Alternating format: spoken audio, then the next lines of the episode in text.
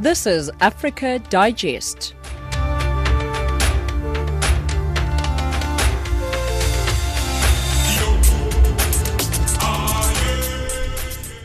afternoon and welcome to Africa Digest. This is Channel Africa, giving you news from an African perspective. We're broadcasting to you from our studios in Johannesburg, South Africa, and we're available on www.channelafrica.co.za. My name is Samora Mangesi, in studio with Zwelani Toulot, as well as Tracy Blumgaard and Neto Money. Some top stories on Africa Digest at this hour. South Africa assures its citizens that reports of an Ebola outbreak are not true. Malawi and neighboring Mozambique held a summit with outlawed child labor in tobacco farming. And Tanzania's authority has released a report that shows that elephant numbers have stabilized. In your business news, new installations of electrical water geysers banned in Zimbabwe. We'll also be having your latest sporting news a little bit later on in the hour. But right now, let's cross on over to the news desk where Zwelani Tula is standing by to let us know what is happening in the latest news bulletin. SABC News, independent and impartial. From an African perspective.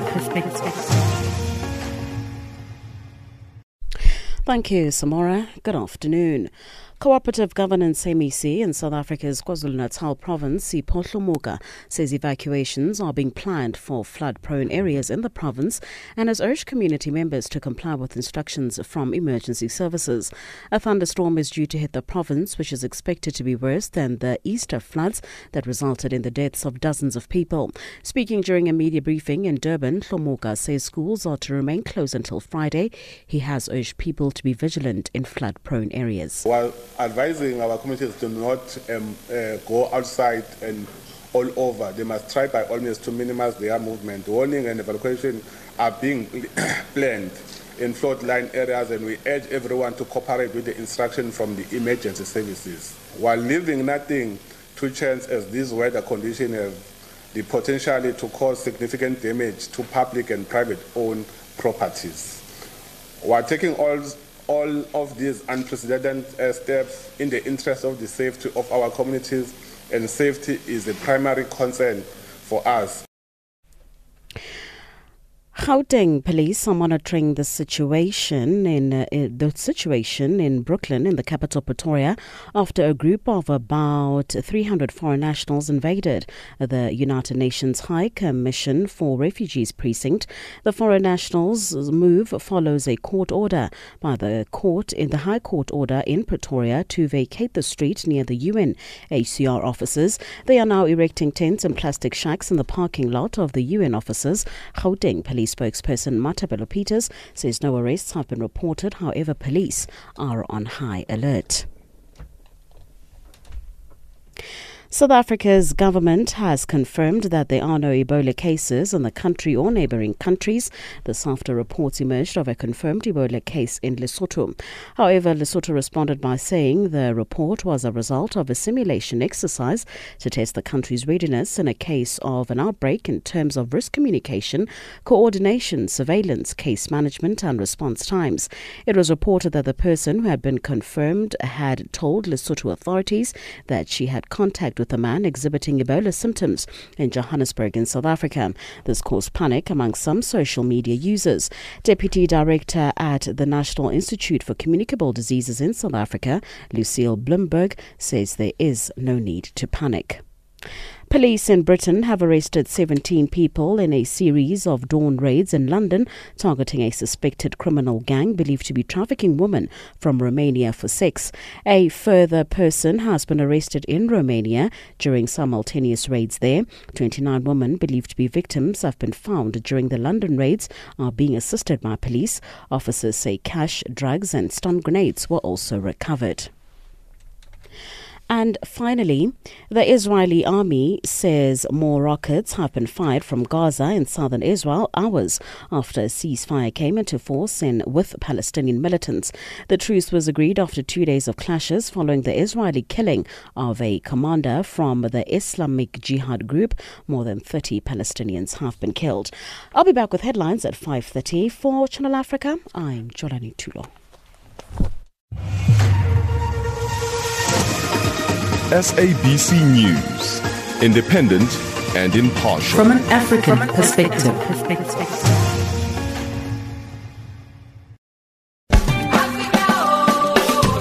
When I think back to my childhood, geographically, it reminds me of a time where I was black and only struggling, but at the same time, always reaching for something more, something bigger in a South Africa that was hostile.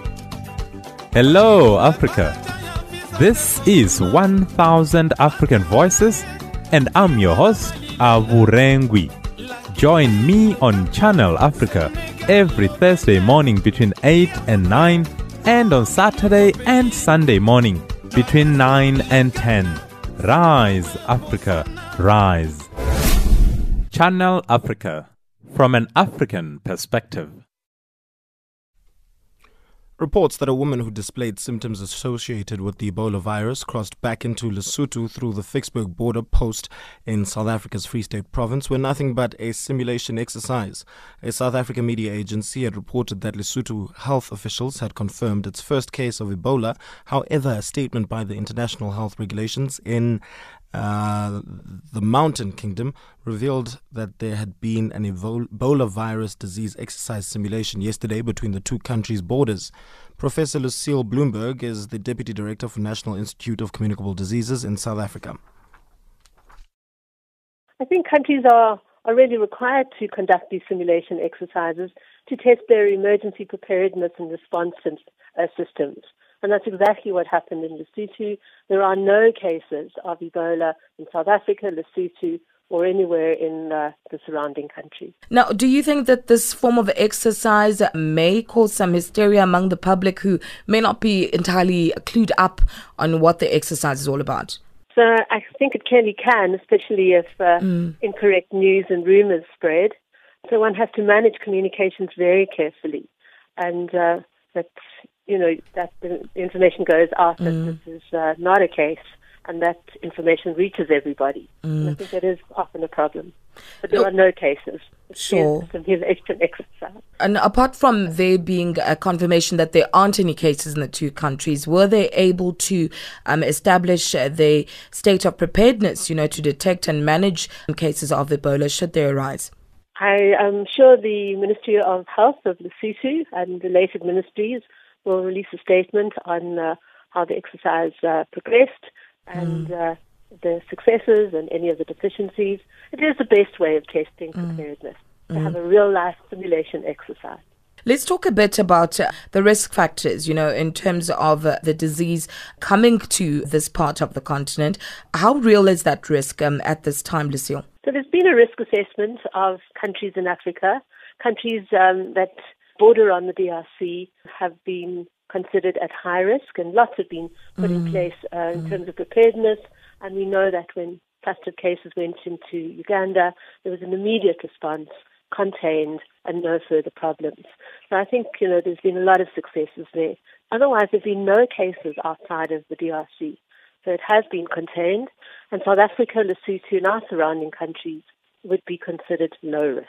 Now, for the benefit of our listeners, just a reminder of the symptoms of Ebola, and of course, for those people who have travelled to those high-risk areas, in terms of just advice on them of or what to do when they find themselves in those areas. I think one needs to consider that the major infectious risk is malaria, and people need to take precautions to prevent mosquito bites. Sometimes additional drugs would be used to prevent malaria. Malaria remains the most important cause of fever in travellers. Ebola is really quite hard to transmit. It doesn't transmit through the air. You need to have direct contact with someone who is ill with Ebola, with their blood and body fluids. So, that would be a family member caring for someone in a home setting, healthcare workers caring for people without personal protection. It doesn't just spread through casual contact, being in the same room or being in the same area. It's really quite hard to contract Ebola. So you must understand somebody needs to have been in that situation to contract it. Sure. The symptoms are really common to many other diseases, so one needs to be careful about, symptoms unless you've had contact. It would be fever, severe diarrhea, extreme tiredness, plus contact with a known or suspected case of Ebola. And that plus is very important. And that was Professor Lucille Blumberg, Deputy Director for National Institute of Communicable Diseases in South Africa, talking to Zikona Miso. South Africa has joined the rest of the globe as it marks World Diabetes Day today. According to the latest reports on mortality and causes of death by Statistics South Africa, diabetes is the second deadliest disease in South Africa. The multinational pharmaceutical company in South Africa, Sanofi, is using the day to raise awareness around the disease through its Diabetes Your Type campaign. More from Dr. Poobalan Naidoo, a medical advisor at Sanofi. Sanofi is a global pharmaceutical company. We're based in more than 100 countries, and South Africa is another country that we're based in. And what we do, Elizabeth, is to provide healthcare solutions to empower the lives of patients, to improve the healthcare of patients as well. You know, so it's not just medicines, but also vaccines as well that we've invested in to improve the quality of life of patients. Now, you're focusing on your campaign, #DiabetesYourType. Why is this? And what kind of activities have you planned in order to raise awareness around diabetes? Diabetes is the second biggest killer of South Africans, and it's the first biggest killer of women living in South Africa. So it's a huge problem for the country. It's causing significant deaths or mortality, but also disability as well. And by creating awareness around diabetes, our hope at Sanofi is that we can diagnose patients earlier, treat them appropriately, and improve the outcomes of patients that have diabetes. So this is why we're actually trying to, get this campaign out there to build awareness around diabetes so we can reduce deaths and we can reduce disability associated with diabetes. In terms of the activities that we plan, there's a written component where we go to the different publications and we write pieces around diabetes to improve awareness. In addition, we're doing screenings. So we're doing screenings for diabetes and other non-communicable diseases like blood pressure and cholesterol in Gauteng. So we've done one in Lenasia already. And then the plan is to do another one in Midrand at the Calvary Methodist Church on the 24th of November from 8:30 to 3:30. In addition to the screenings, we also have a sort of a media campaign where we're trying to get key messages around diabetes out there because, if people are aware and they're educated around diabetes, they're more likely to manage the condition appropriately. But what exactly is diabetes, Doctor? And also touch on the different types of diabetes and what causes them. So, Elizabeth, there's lots of different types of diabetes, but let me actually start with what diabetes is, right? So in a very simplistic way, it's when sugar in your blood goes very high. For the sugar to have a normal level, you need a hormone or chemical called insulin, right? So insulin serves as a bit of a key to get glucose from the blood into the little tiny parts of your body called the cell. So if your insulin is not present, so there's no insulin, you've got no key, then you don't get glucose into your cell. So the blood glucose levels tend to go high in these patients. Another component is that you could have insulin or the key, right, but it's not working well. And again, the glucose from your blood cannot get into the cell. And this will result in your blood sugar level going high. And the thing is, you're probably asking is, okay, so what, if your blood sugar level goes high? That when your blood sugar goes high, you can get complications. You can get complications immediately or long-term, right? So the immediate complications is you could go into a coma. And the long-term complications is many complications from strokes, heart attacks, disease of the vessels in your leg, kidney failure. There's many types of diabetes, but let's keep it simple. Let's look at what's common, right? So there's two common types of diabetes. They're called type 1 diabetes and type 2 diabetes. Now, in type 1 diabetes, your body doesn't actually make insulin, so you've got no insulin. And to survive, we need to give those patients insulin via an injection most of the time, right? Because if they don't have it, then they will complicate acutely and they will demise pretty rapidly as well. In terms of type 2, so more or less you've got insulin. It's not as effective, so it's like you've got the key, but the key is not really working, right? And we say that these patients have insulin resistance. So the tissues are not actually responding appropriately to the insulin that's present. Why does this happen? Of course, a genetic component, so you know, there's a family history with these patients. But in addition, there's lifestyle issues. So if you're sedentary, you're not really exercising, and if you're eating highly refined foods, like the junk food freely available, then you're at risk of diabetes. Then your body becomes insulin resistant. You can get diabetes. In these patients, lots of them are able to use tablets to keep them going and keep them well. And with time, some of them may need insulin as well. Is it possible to prevent oneself from becoming diabetic? What can you do to prevent type 2 diabetes? Now, you can't change your genetics and you can't change your family history as well. But what you can do is exercise. So if you exercise for 30 minutes, about 5-6 times a week, to the extent where you are exerting yourself, you're increasing your heart rate, moderate exercise, that can help certainly. In addition, if you have a balanced diet, right? So I'm not saying don't eat your chocolate or your dessert, but again, balanced diet. There has to be a balance between protein, carbohydrates, fats, fruits and vegetables, etc. Then that in itself will reduce the risk of you getting diabetes. Are there new technologies that Sanofi is developing in order to manage chronic illnesses? Yes, certainly. So Sanofi is an innovative company. So the core of what we do is to innovate, to discover new therapies and better solutions for managing various medical conditions.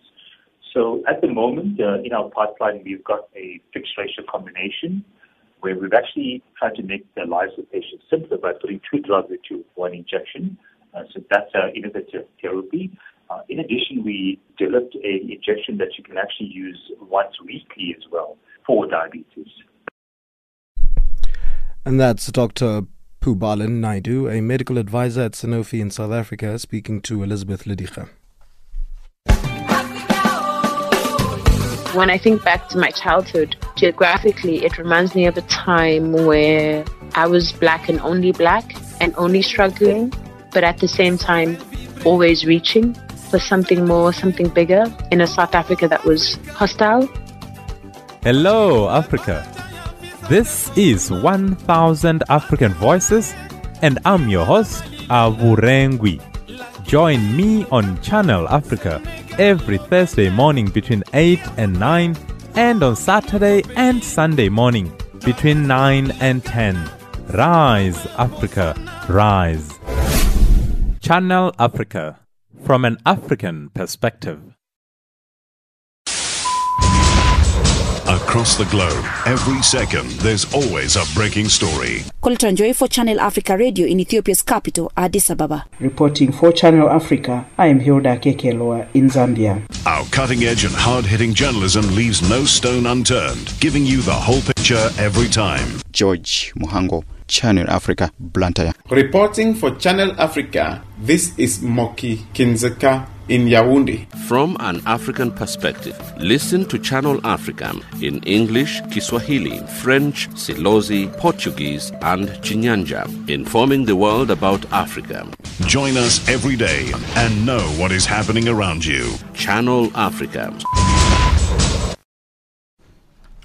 Tanzania's authority has released a report that's showing that elephant numbers have stabilized after the government had lost a catastrophic 60% of its elephants in the last 5 years due to poaching. The results from the Ministry of Tourism and Natural Resources of Tanzania confirm that the landscape is the most important in Eastern Africa, rather, in terms of elephant numbers, and contains the largest population on the continent outside of Zambia and Botswana. Our correspondent from Dar es Salaam, Tanzania, Gabriel Zakaria, has more. Tanzania's elephant population is one of the continent's largest, but data released in the last 5 years by the Tanzanian government showed that between 2009 and 2014, the number dropped from 109,051 to 43,330. When an annual birth rate of 5% is taken into account, the number of dead is 85, 181. The current result from Tanzanian Wildlife Research Institute Itawiri shows that an estimated of 20,145 elephants were recorded during the 20-day survey, which consisted of 380 aerial transects over 20 days. The survey covered 77,326 square kilometers of the Katavi-Rukwa and Ruaha-Rungwa landscape and included parks, game reserves and other protected and conservation areas. The Minister of Tourism and Natural Resources, Dr. Hamisi Kigwangalla, explains. In the year 2015, we've witnessed a significant increase in the number of elephants and other species because of the decline in poaching that was rampant in the past few years. And the decline in poaching has resulted from our efforts as government to put in place measures and strategies to combat poaching within the protected areas and outside the boundaries of the protected areas. And these strategies include the inception of a service, that is the Wildlife and Forest Service, that has been a major effort by the fifth phase government. That is, we've transformed ourselves from a citizenry ministry into another system that is paramilitary. This transformation to paramilitary has resulted into most of our workers, especially the experts as well as the rangers, to work very diligently to become more patriotic and to have that discipline that is becoming of a force. And for that matter, we've seen proper mechanisms are in place at the moment with regard to how we send our commands amongst our force. Far fewer elephant carcasses were found compared to 2015 when the last survey took place, indicating that poaching is now being brought under control, though a few were still detected in some areas. In addition to elephants, the survey confirmed the status of 29 other key large mammal species. The most abundant species included 44,110 buffalo, 14,530 impala, 11,722 zebra, 11,733 eland, 5,145 giraffe, and 7,573 sable.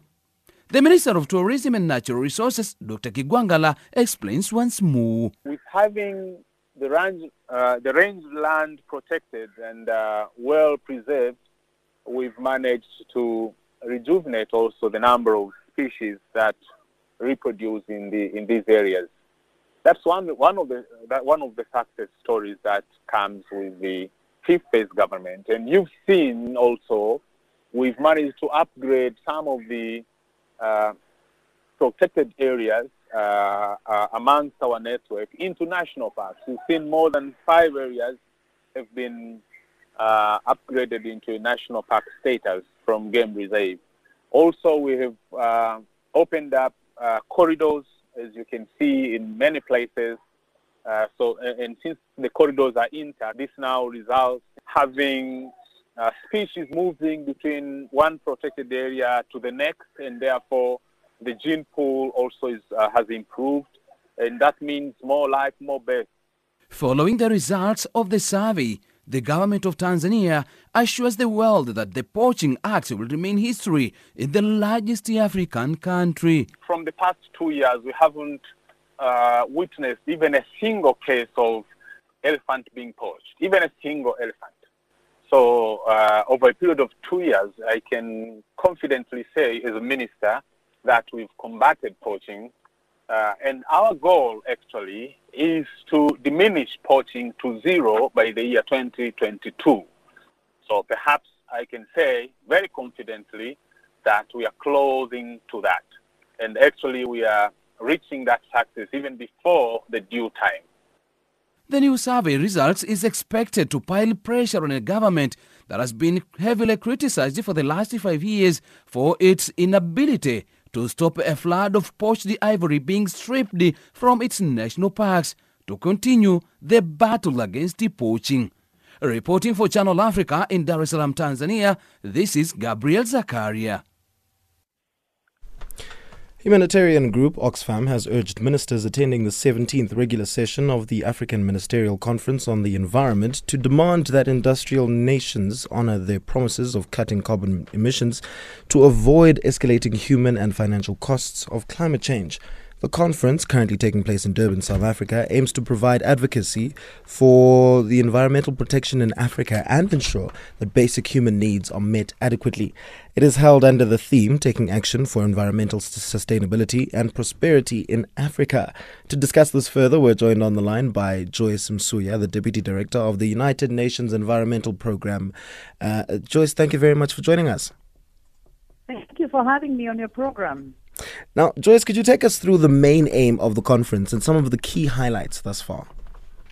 Okay, so the conference, which is known as the Africa Ministerial Conference of Ministers of Environment, is actually the highest regional authority when it comes to setting out environmental policies, priorities, and actions. This years, the current conference is focusing on four themes that are relevant for Africa. One is climate change. Second is circular economy. Third is biodiversity or nature. And fourth is blue or ocean economy. We are on our first day of the conference, but there is quite a lot of excitement around actions that Africa has put together, resolutions, policies, and time is running out for sustainable development goals in 2030, and we need to speed up our action. But also the multi-stakeholder spirit, young people are presented, the civil society, private sector, gender, indigenous communities, so the sense of collective action, it takes everybody to actually make a difference is quite present here. All right, and the Global Environment Outlook for Youth publication has also launched at the conference. How significant is this outlook in terms of guiding the strategic development of youth responsive actions for sustainable development? It's a good question. The Global Environment Outlook for Youth was launched, the report was launched today.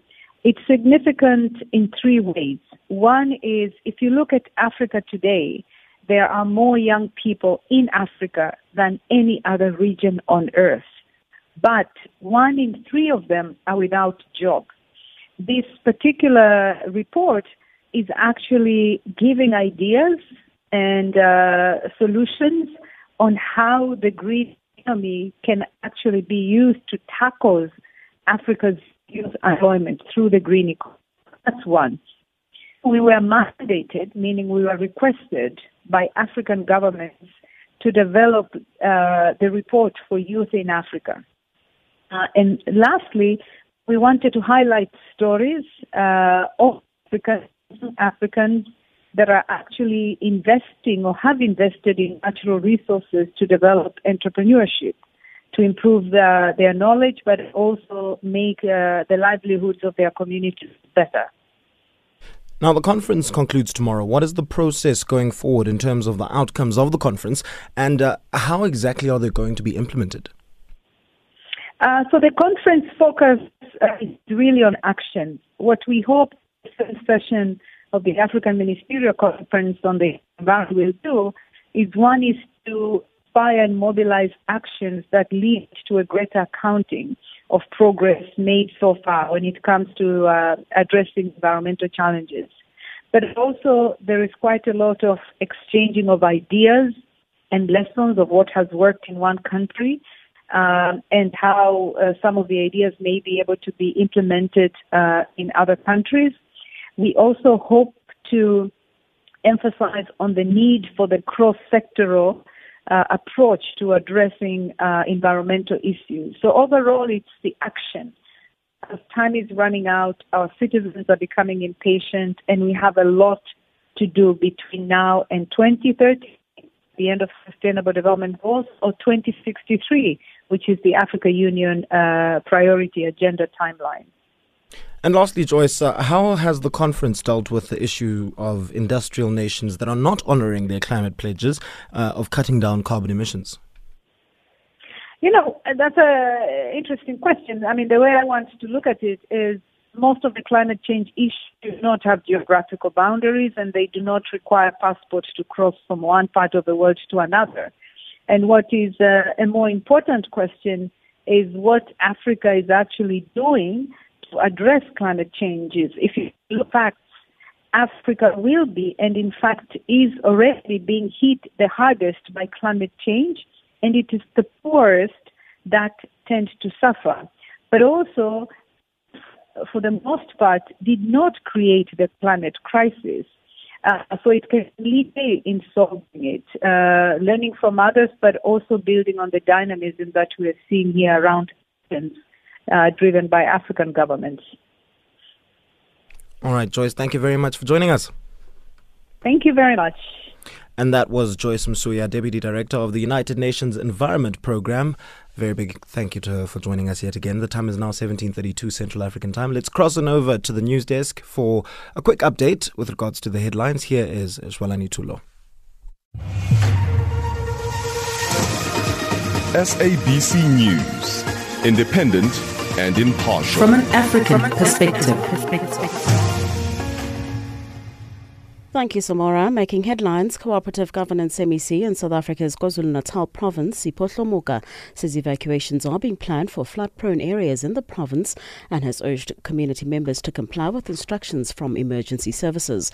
Gauteng police are monitoring the situation in Brooklyn in South Africa's capital, Pretoria, after a group of about 300 foreign nationals invaded the UN High Commission for Refugees precinct. And finally, police in Britain have arrested 17 people in a series of dawn raids in London targeting a suspected criminal gang believed to be trafficking women from Romania for sex. For Channel Africa, I'm Jualani Tula. SABC News, independent and impartial. From an African perspective.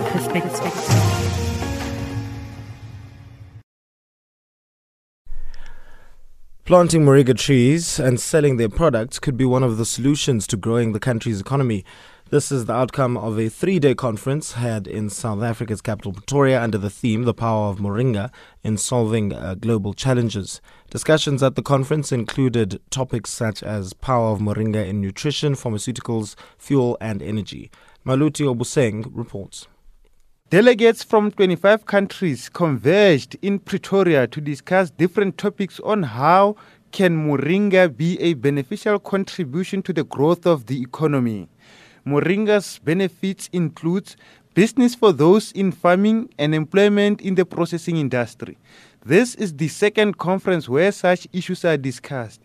Isia Hortensia from Indonesia says she had learned a lot about the importance of moringa trees.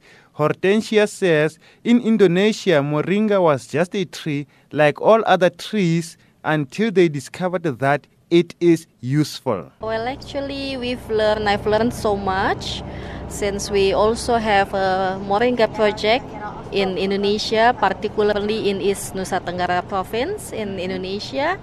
Moringa trees is a common plant in East Nusa Tenggara, Indonesia.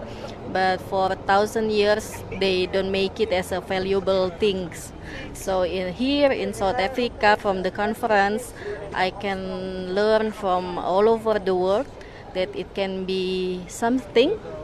Mabuama Tlou, a moringa farmer and owner of Lefakong Farming in Bosplaas in the Moretele local municipality northwest, says her farm deals with a whole range of moringa production. Now, when I say moringa production, we do from farm to fork or farm to table. So we do the whole value chain. We grow the seeds, we do the maintenance, we do the transplanting, we maintain again. When the trees have grown to a certain level, we harvest, we pick, we dry, and then they bring the dried product for agro-processing. Now, agro-processing means we take the raw material, manufacture it into something else. Now, at Lefakong currently the focus is on tea, powder, capsules, and we do some health salts. We've just finished formulating a gin, which will be available probably in the next 3-4 weeks. There are useful lessons that can be adopted from other countries. Ernest Nyambe is from Zambia. He is also a president of Moringa Association in his country. Nyambe explains. Moringa in Zambia is now, I would say, the green gold or the green copper, in that it's a very fast-growing sector which is being given attention. I think we are getting a lot of support from the government, and we also want to appreciate the fact that we are not complicating things. We have started with the fact that moringa is a super food with high nutritional benefits for all ages. I think that is the big step that we are starting with. Meanwhile, Moringa Development Association of South Africa, Modasa, has plans to expand, formalize and grow moringa business. Rene Munya of Modasa explains. As Modasa, we've developed what we call the Vision 2030. The Vision 2030 consists of having about 12 training centers where moringa can grow, which means KZN, Mpumalanga, Limpopo, the northern part of Northwest, which is basically the Brits, Rustenburg, Zeerust, Mahikeng area. And we intend to have the 12-14 training centers in the next 11 years to train about 200 entrepreneurs. Agricultural Research Center, ARC, exhibit moringa products. A conference convener from Agricultural Research Center, Ashweli Ndlala, says South Africa has learned new methods. We have now learned what other people are, how they are growing it and how they are processing it, which is a bit different from what we are doing. So there is that chance that we can also adopt some of what they are doing into our own planting and processing. Yes, I think one of the things that I learned is what we call high-density planting. We have never practiced it here in South Africa. That is where you grow the plants very close to each other like vegetables, and then you just harvest them whilst they are still tender and young. The next Moringa conference will be held in Brazil, South America in 2021. I'm Maluti Obuseng, SABC News, Boss Plus in Northwest.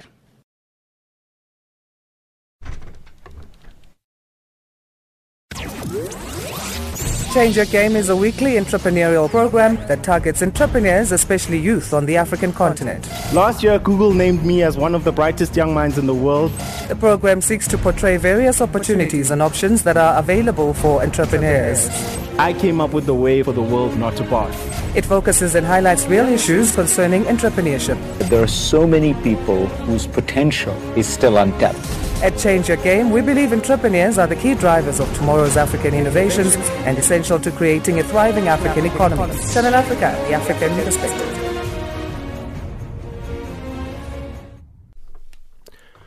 Malawi and neighboring Mozambique, Tanzania and Zambia on Wednesday held a summit under the Agriculture Transformation Initiative, ATI, to discuss reduction in demand for tobacco and forced child labor in the industry. The summit, which ends Friday in the administrative capital Lilongwe, also looked at ways of helping smallholder tobacco farmers transition from alternative livelihoods. George Mahango filed the following report with a clear focus at the major debate that ensued from a human perspective. In Malawi, like neighboring Zambia, Mozambique and Tanzania, the rainy season is here to take farmers to their fields. Reason why Maria Kandoje, mother of four, has started preparing tobacco nurseries and farms as downpour looks promising. She has 3 acres of land from where she grows tobacco, maize and beans with her children for their annual food and financial upkeep. Kandoje, 45, a Form 2 secondary school dropout, lives in Zomba, Malawi, which is home to more tobacco farmers. With news that the United States has banned tobacco and its products on grounds that the crop is produced using forced child labor, Kandoje sees her future, likewise those of commercial farmers, look bleak. As you can see, I'm ordering tobacco nurseries. I'm a mere tobacco peasant farmer and not a commercial one. If my children help me to order tobacco nurseries or plant the leaf until I sell it, It is just their regard for parenthood. But I should admit that in big estates, child labor exists, and you cannot control it because there is no policy that bans child labor in Malawi at the moment. Even the tobacco tenancy bill is still being drafted in Parliament. So government has a huge task to deal with child labor, not only in tobacco, but other industries such as tea and sugar as well. Children of less than 16 years are employed to work in tobacco or tea estates in Malawi. Most of them have dropped out of school. While the Tobacco Control Commission (TCC) is supposed to deter tobacco estate owners from employing children, there is no law in Malawi prohibiting the practice. Employers Consultative Association of Malawi (ECAMA), Tobacco Control Commission and International Labour Organization recently developed a tenancy labour bill for approval so as to end child labour. But as Charles Manyetela, a labour expert in Malawi, says, it is yet to see the light of day. The tenancy labour bill was drafted some time back, but again you have to look at the nature of the tenancy. It's coming back from the Tangata system, and our neighbouring countries like Zambia, Zimbabwe, there is no tenancy. And again, when we look at the tenancy, it provides a loophole where children might be trafficked, let's say from one area to another to work. The understanding is you cannot regulate something which gives a loophole for violation of human rights. That's why the International Labour Organization did a survey on the state of the tenancy and made some recommendations. And the recommendations were presented to the Minister of Youth, Sports, Labour and Manpower Development. Currently, major buyers of Malawi's tobacco on the local auction floors are from Britain, China, Japan, among other European and Asian countries. A University of Malawi business scholar, Mese Piri, has since cast doubt whether Malawi's economic woes would be solved soon if it insists on promoting tobacco. Let me be open with you. It's high time here in Malawi, the government has to promote other crops that can bring in the much needed forex. Tobacco, is no longer a major forex earner, as we used to say in the past. We used to say it brings 70% of the total foreign exchange earnings, but look now. Growers are lobbied. Think of the anti-smoking lobby, the World Health Organization who. Do you think tobacco is still the future? The answer is no. Honestly, if the US has banned its products, it's time to go back to the drawing board and think of other industries. But the order against tobacco from Malawi was issued after a law firm in the United Kingdom announced that almost 2,000 tobacco tenant farmers, including hundreds of children, are taking legal action against British American Tobacco BAT, accusing them of child labor and unjust enrichment. BAT is not the lone tobacco production company in Malawi. The U.S. detainment order against Malawi Tobacco is the 7th this year. Malawi authorities have declined to comment on the matter.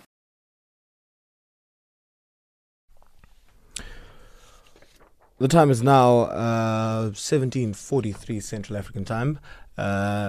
Right now, let's take a very short break, and after this, we're going to be crossing over to the economics desk, where Tracy Blumgaard is going to be giving us our latest economics news.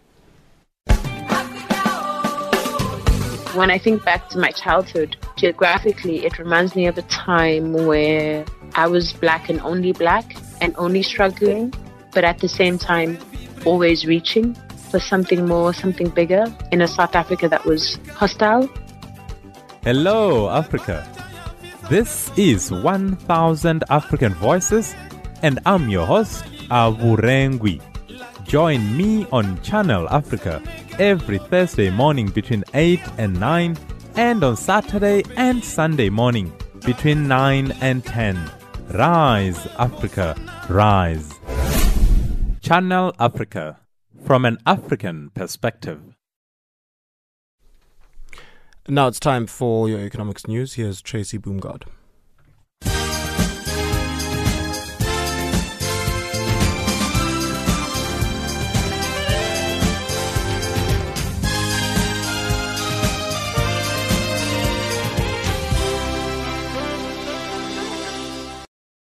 Thank you, Samora. The Zimbabwean government has banned the installation of electrical water geysers in the country with immediate effect.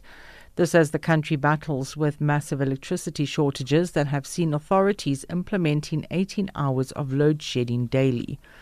Energy Minister Fortune Chassi says citizens are, however, free to set up solar geysers, but at their own expense and in compliance with the country's standards.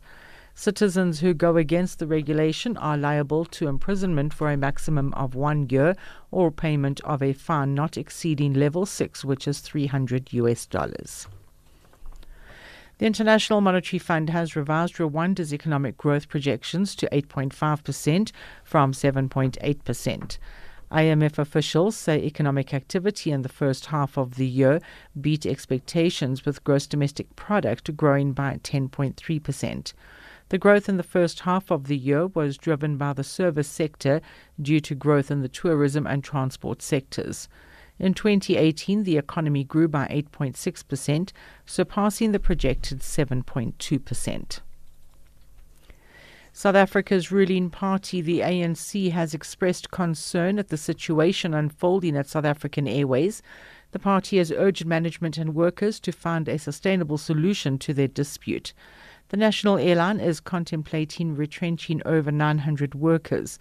Staffers are threatening to strike on Friday over pay and the possible retrenchment of workers.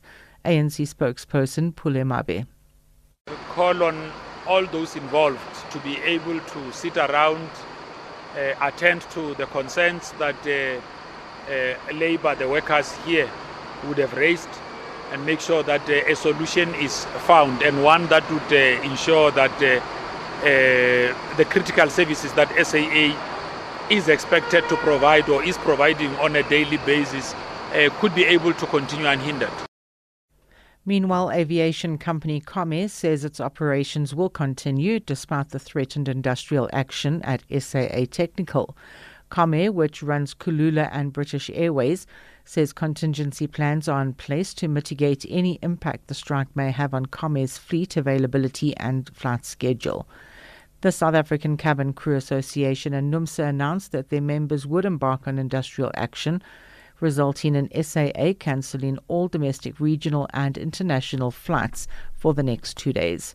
However, flights operated on SA Express, Mango, SA Airlink and other partners will not be affected. South Africa's drought situation has forced some affected farmers to take their own lives as their livelihoods are at risk. This is according to the South African Water Warriors organisation, which collects donated water from the public and big businesses and distributes it to areas affected by the severe drought. Many parts of the country and parts of Africa have been in the grip of crippling drought conditions for the better part of the last 2 years. Co-convener of the South African Water Warriors, Isabel Kutsia, says continuous drought conditions leave farmers in a devastating financial situation that affects the farmers' families, livestock as well as food production.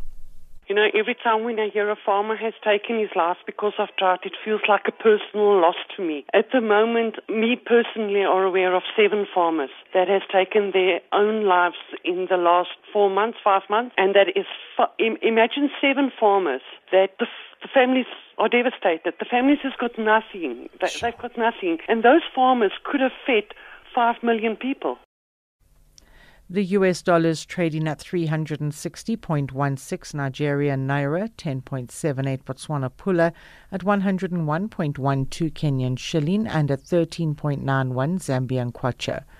In BRICS currencies, 1 US dollar will cost you 4.17 Brazilian real, 64.26 Russian ruble, 71.75 Indian rupee, 7.01 Chinese yuan, and at 14.93 South African rand. The US dollar is also trading at 77 pence to the British pound and at 90 cents to the euro. Gold is trading at $1,463 and platinum at $873 per ounce. The price of Brent crude oil is $62.63 a barrel. For Channel Africa News, I'm Tracy Blumgaard.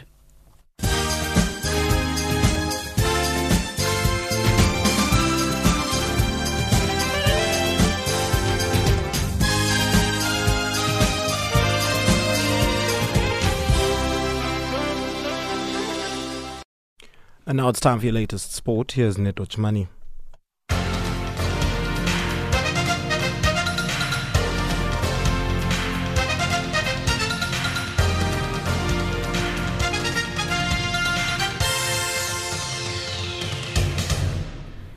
Thank you, Samora. A very good afternoon, sport fans. The SA Football Association, SAFA, and Confederation of African Football, CAF, are working to try and resolve a TV blackout in South Africa of CAF games so that fans in this country can view tonight's match between Bafana Bafana and Ghana. CAF are reportedly exploring either giving the rights for the 2021 Africa Cup of Nations AFCON qualifier to the SA Broadcast Corporation, SABC, or televising it in South Africa on YouTube. Bafana kick off their 2021 Nations Cup qualification campaign against Ghana at the Cape Coast Stadium tonight at 7 p.m. in Ghana, 9 p.m. Central African Time. The coincidence with a blackout announced on Friday by SA panel channel SuperSport says they will not televise the CAF games at present. Bafana's Group C match against Sudan on Sunday at Orlando Stadium in Soweto as a home game will be broadcast on SABC. Uganda's men's national football team has arrived back in Kampala from Burkina Faso, where they played to a goalless draw against hosts in the opening match of the 2021 Africa Cup of Nations qualifiers. Uganda will now take on Malawi in their next fixture on Sunday in Kampala at the Mandela National Stadium. Newly appointed Uganda Cranes head coach Jonathan McKinstry hailed his team for picking up a point away and assured the nation of a better result in Sunday's match. Faso have one of the best home records in Africa. In 10 years, one loss, and I think only 5 draws in 25 games. So it shows you how strong they are. And obviously a few years ago, the Cranes came here, and again in a very tight game, but were unfortunate to lose 1-0. So I think to come here, which is probably all the teams in the group would agree is the most difficult away game in the group, to come here and take points is very positive. Obviously, we would have loved to have taken 3 points, and we came very close with a well-worked corner kick, but ultimately, 1 point is a good positive start, and now we go back to Kampala and look to build on that. Kenya face Egypt in a 2021 AFCON qualifier at the Borg El Arab Stadium in Alexandria tonight, with kickoff at 7 p.m. The team finalized its training on Wednesday evening with a full house. Kenya is yet to register a win after the 2019 AFCON, having played to a 1-1 draw with Uganda Cranes in August and lost to Mozambique by a solitary goal in September. Both friendly matches played in Nairobi under coach Francis Kimanzi, who replaced Frenchman Sebastien Mine. Egypt, meanwhile, will be without arguably their biggest star, Mohamed Salah, who is nursing a minor ankle injury, and experienced playmaker Abdullah El-Sayed, who was a victim of a war of words between the Pharaohs coach Hossam El-Badri and Pyramids FC, who refused to release players to the national team. On to cricket news. Heavy rain and storm warning are threatening the Mzansi Super League MSL clash between the Durban Heat and the Paarl Rocks at Kingsmead tomorrow, but home coach Gary Kirsten says they are not allowing the wet weather to dampen their spirits. The Heat are the only side yet to hit a ball 1 week into the 2019 edition of the competition, which is being broadcast exclusively live on the South African Broadcasting Corporation, SABC, after rain also ruined their opening game against the Tshwane Spartans last Saturday. Kirsten says they cannot fight the elements. I mean, we've had a good 10, 12 days together now as a group, and always when you come in for kind of tournaments like this, you don't get much time to prepare and get to know each other and connect. So I think we've used the time productively as best we can, and yeah, I mean, obviously it would be nice to get some game time underway, but you know, we can't fight that, so we just do as best we can to make good use of the time. And finally, in tennis news, Alexander Zverev denied he was using his cell phone illegally during his ATP Finals round-robin defeat to Stefanos Tsitsipas at London's O2 Arena. The defending champion was asked about the incident during the post-match press conference following his 6-3, 6-2 defeat on Wednesday. TV footage that circulated on social media appeared to show him touching something in his back at a changeover during the match. Rules state players cannot access any electronic devices during matches, but Zverev has insisted he did not have his phone with him on court. Thank you for choosing Channel Africa. Stay tuned for programming, news and sport from an African perspective. For Channel Africa Sport, I'm Neto and Ito Chamani.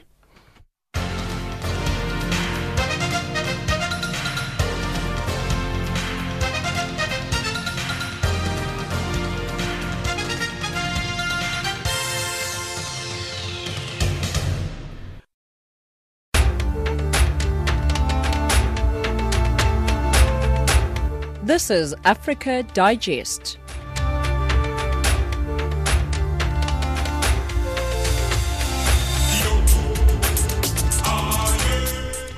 And that wraps up Africa Digest for this hour. Be sure to join us again at 1900 hours Central African Time for more news from an African perspective. From myself, Samora Mangesi, producer Lebo Musoyo, and the rest of the team, you can send us any feedback which you may have. Twitter at Channel Africa 1, Facebook it's Channel Africa, and email info at channelafrica.co.za. Channel Africa from an African perspective. And taking us to the top of the hour is Not Yet Uhuru by Letta Mbulu.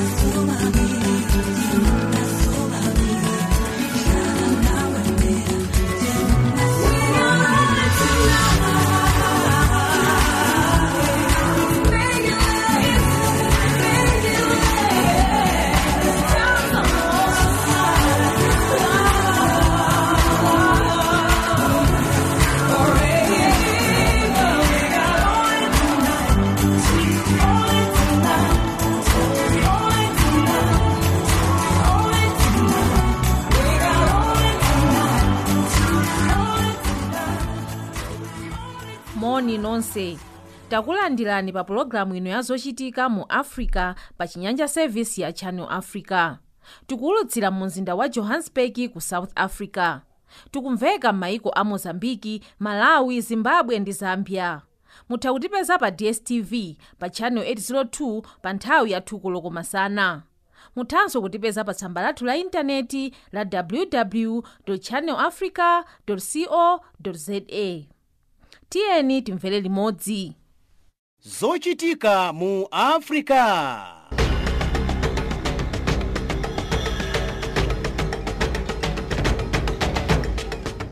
Titola.